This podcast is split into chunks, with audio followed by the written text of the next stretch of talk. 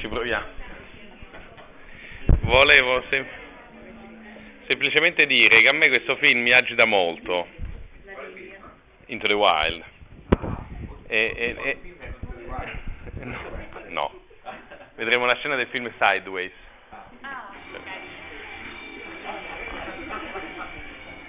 E,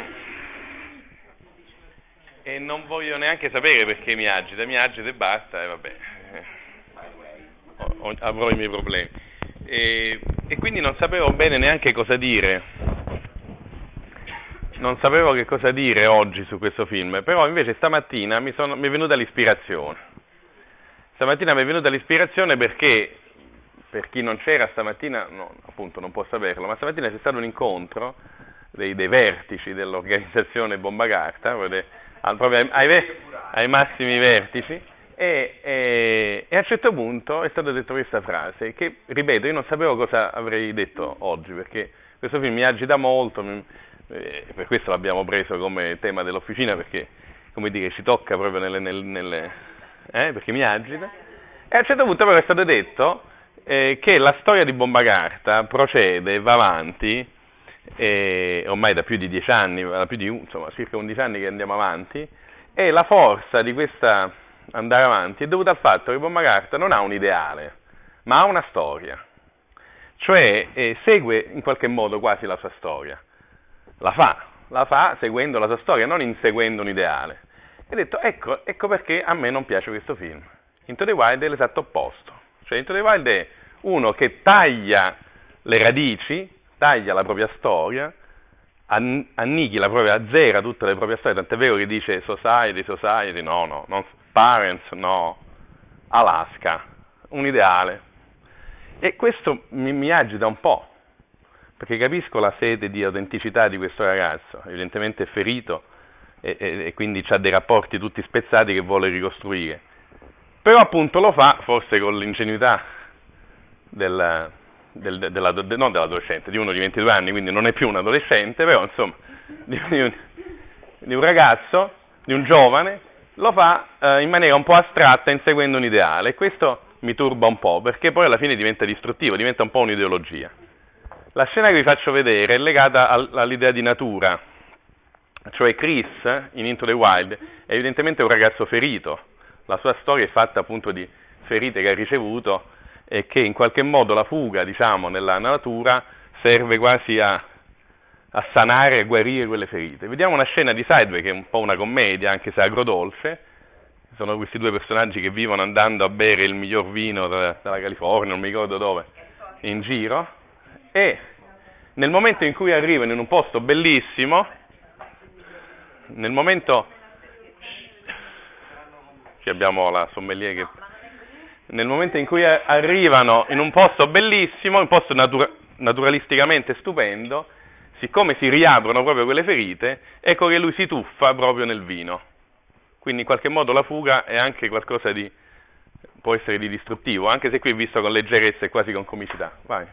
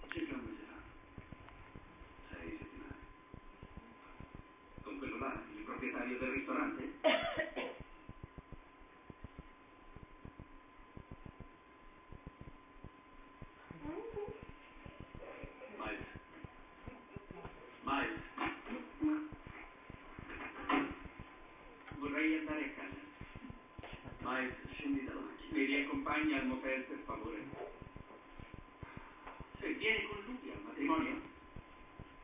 Secondo te? Perché diavolo non me l'hai detto prima, Jack? Perché sapevo che ti saresti intrippato, non avevo fatto questo viaggio. E poi ho pensato che questo era il punto giusto per dirlo. Siamo qui per dimenticarci delle andate. Dobbiamo finteggiare. Sarò un perfetto pagina, persona non grata.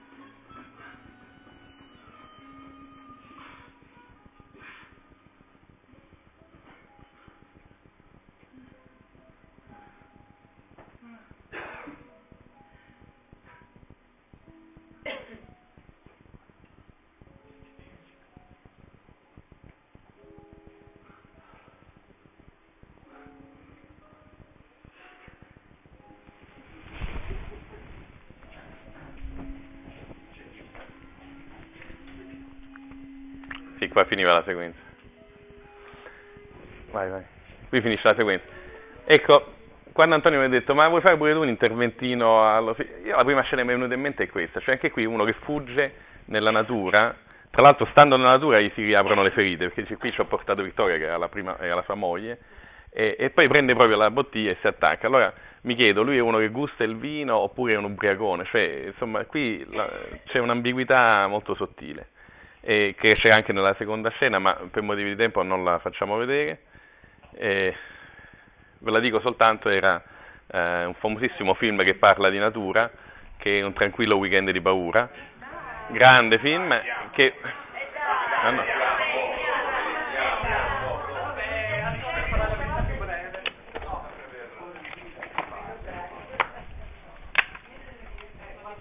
Qui però bisogna beccarla, ma la dovremmo beccare, vai all'indice.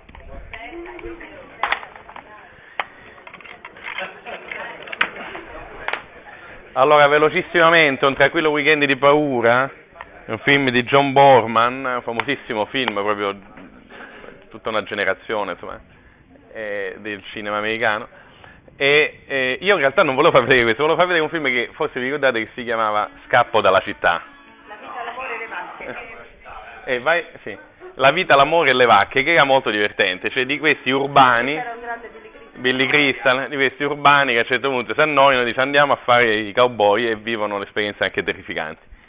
Quello è comico, cioè più che altro comico, Scappo alla città. Un tranquillo weekend di paura è un film, ahimè, eh, tragico, drammatico, perché sono appunto, ecco, devi andare a quella lì, la 3. Anzi, 3, 4, ecco lì. Eh, sì, sì. Ecco, fermati un po'. Questo è l'inizio del... Ogni volta che lo faccio- Ma perché l'abbiamo... Ho sempre portato queste... È, ev- è evidente... Ma veramente mi sta dicendo... Ho una dissociazione della personalità. Vabbè.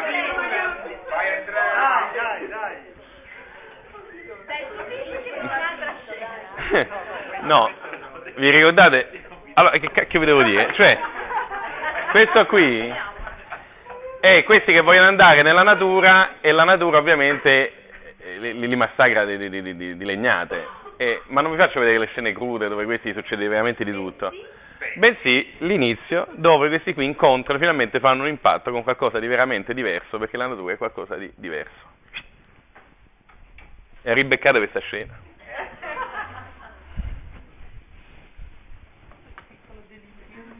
Ma veramente?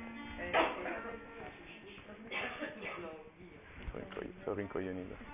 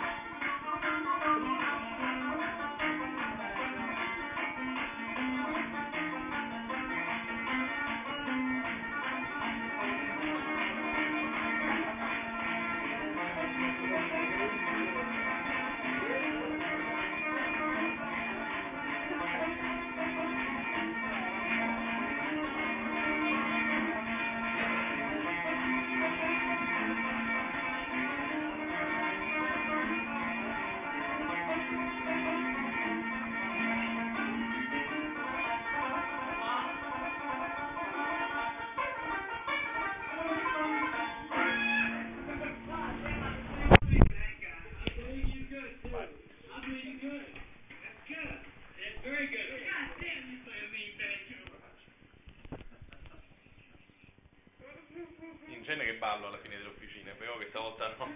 No, sono caduto in depressione perché ve l'ho già fatta vedere. Comunque grazie il cinema, dai, obiettivamente. Fatta così.